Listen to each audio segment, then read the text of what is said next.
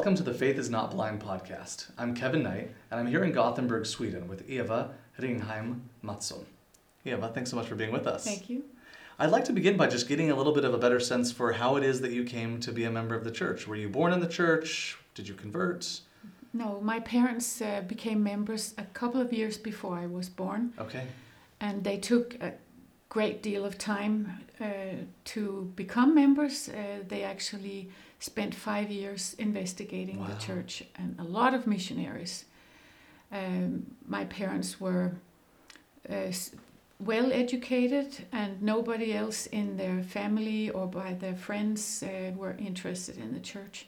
And the church was uh, small after the Second World War. Most Mhm. people immigrated to the States, but they, they stayed. Was this in Denmark? Denmark, Copenhagen. In Mhm. Copenhagen. Okay.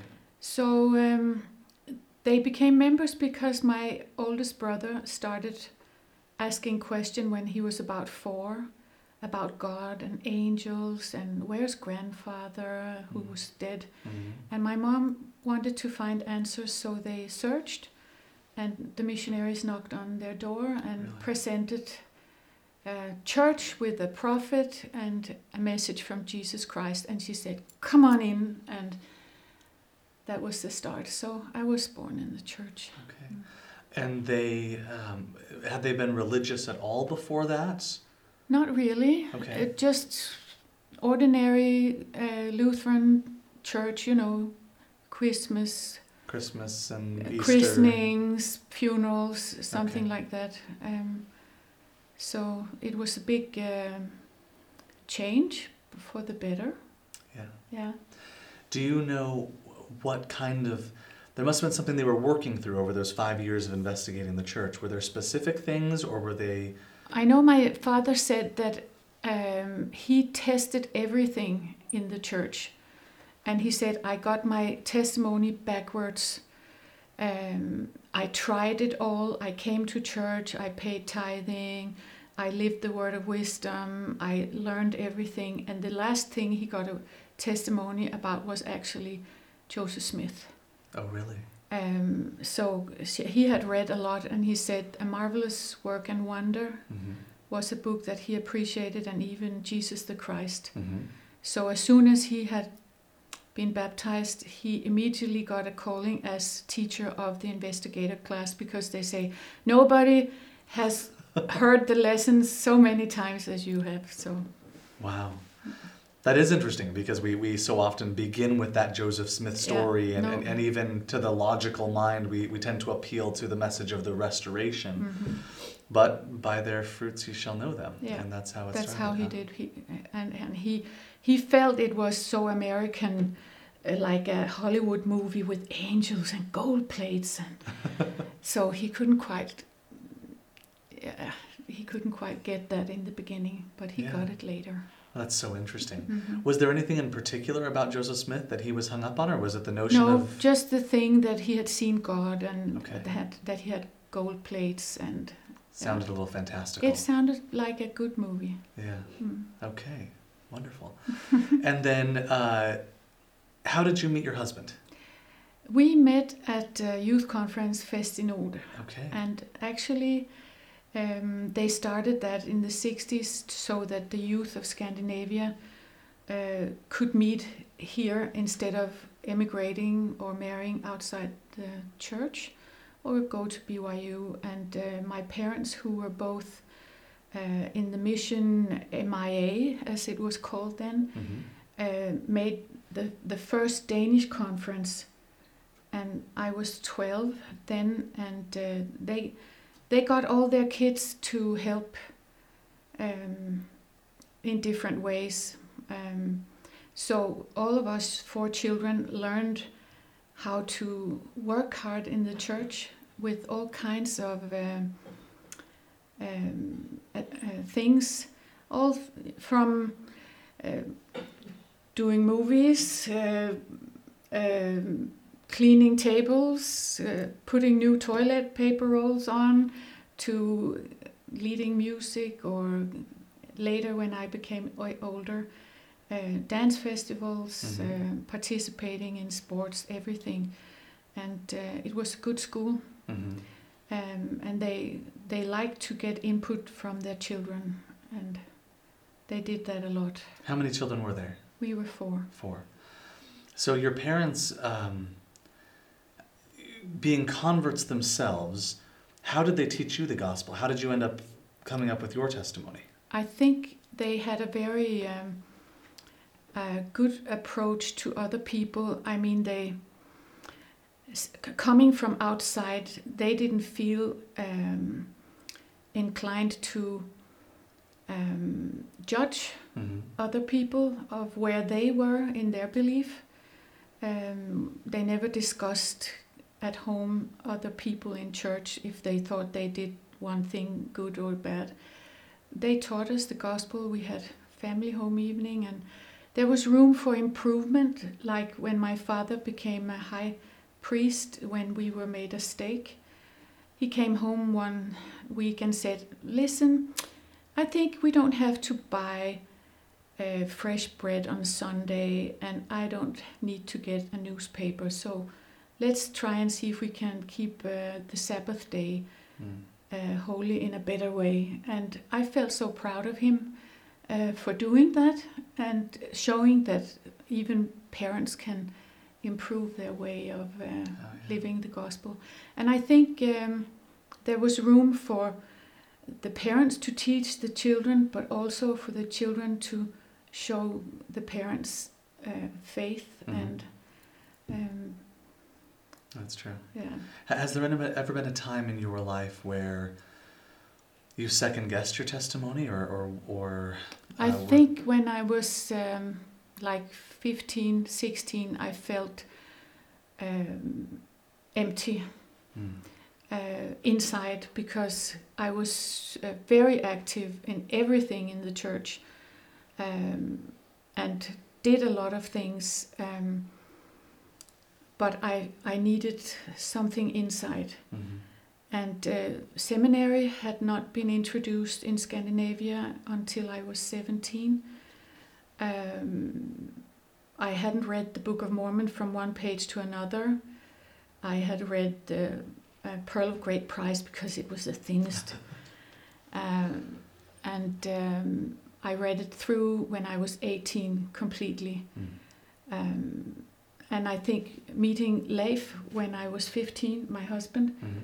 um, and I talked to him about it, and he said, um, "We all have a mission uh, to fill in on this earth," and and I said, "I don't know. I don't know what I I should do." And he said, "You have a mission," um, and that stuck with me. And he went on his uh, on his mission, and um, we met again several years later, and um, yeah.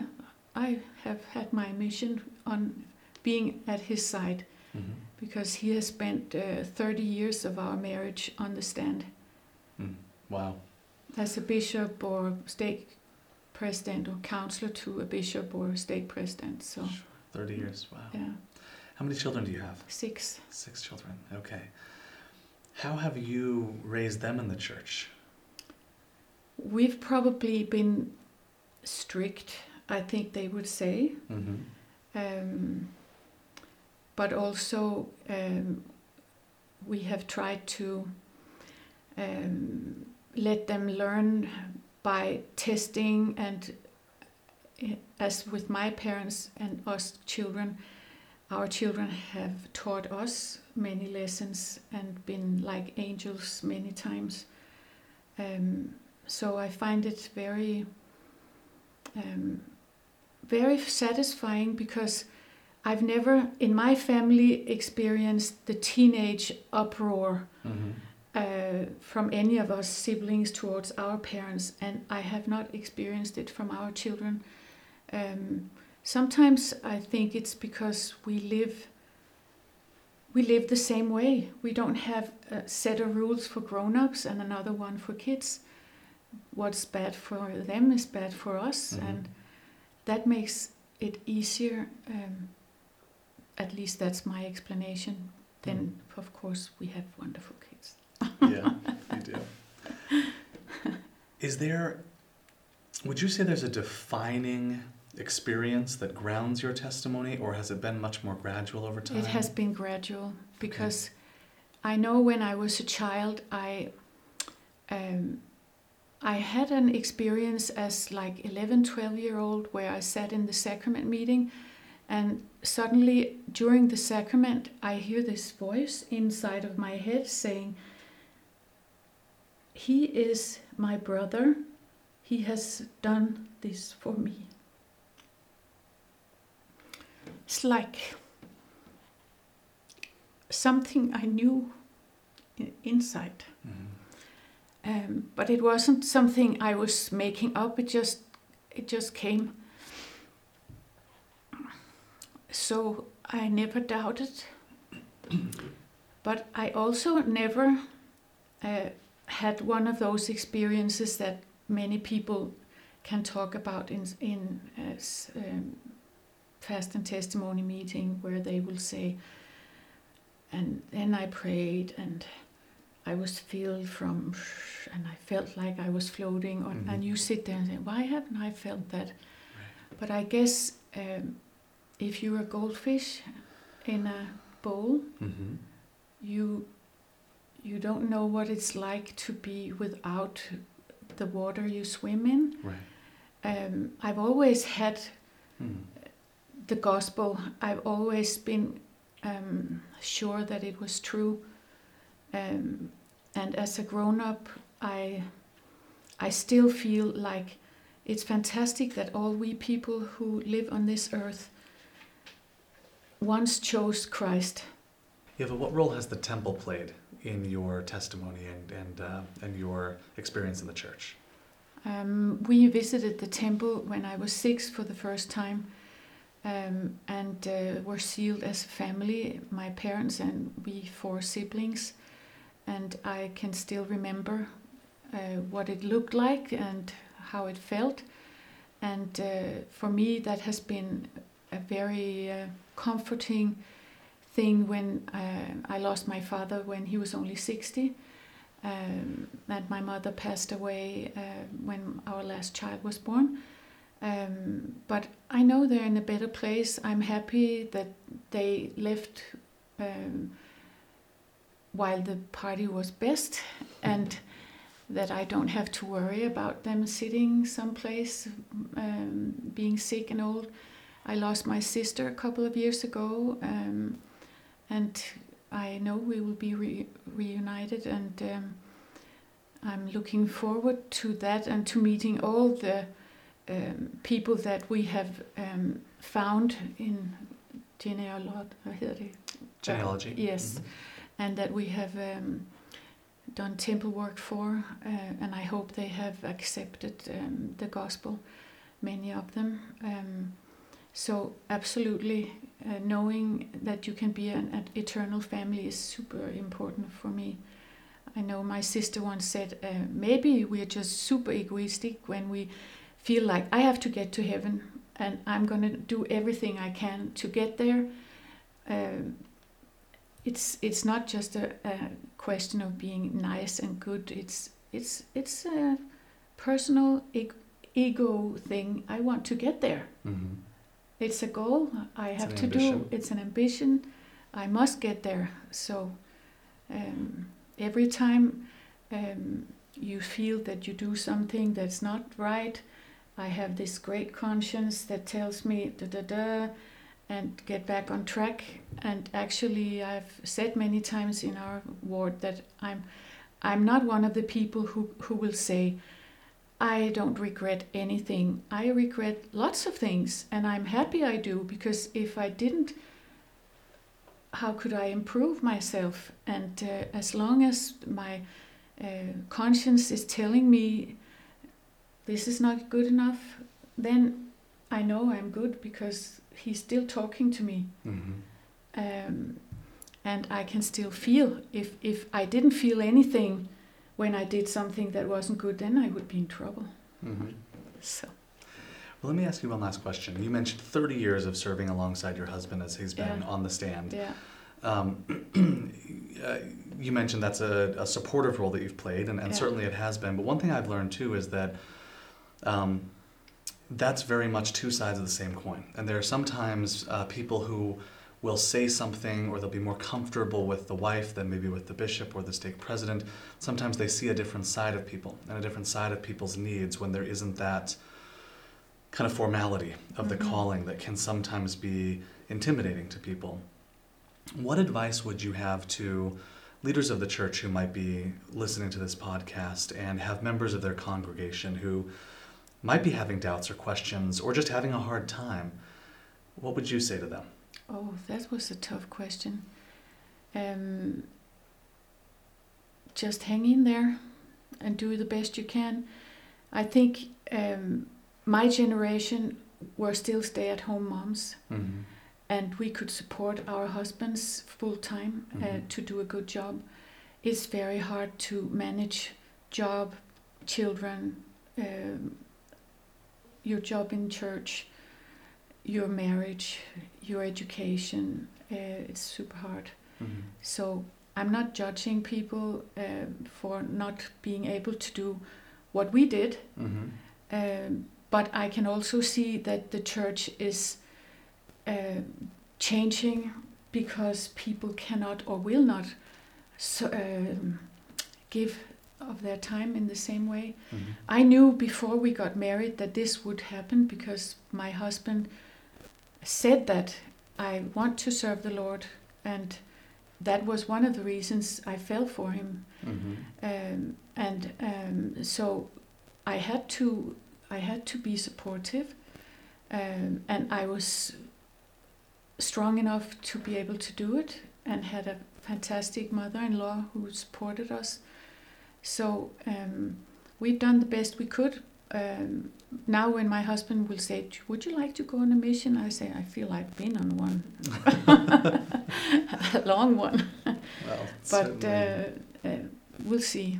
I'm still working. well, certainly you have been uh, ministering for a really long time Yeah, throughout It's Scandinavia. been it's been interesting, but it has been when he was called the first time, and I had a brand new first baby, two weeks old, and he was called as branch president. I sat with the baby in the bathroom and sobbed because I knew he would be away a lot, and Mhm. it wouldn't be that cozy little family situation that I had hoped for.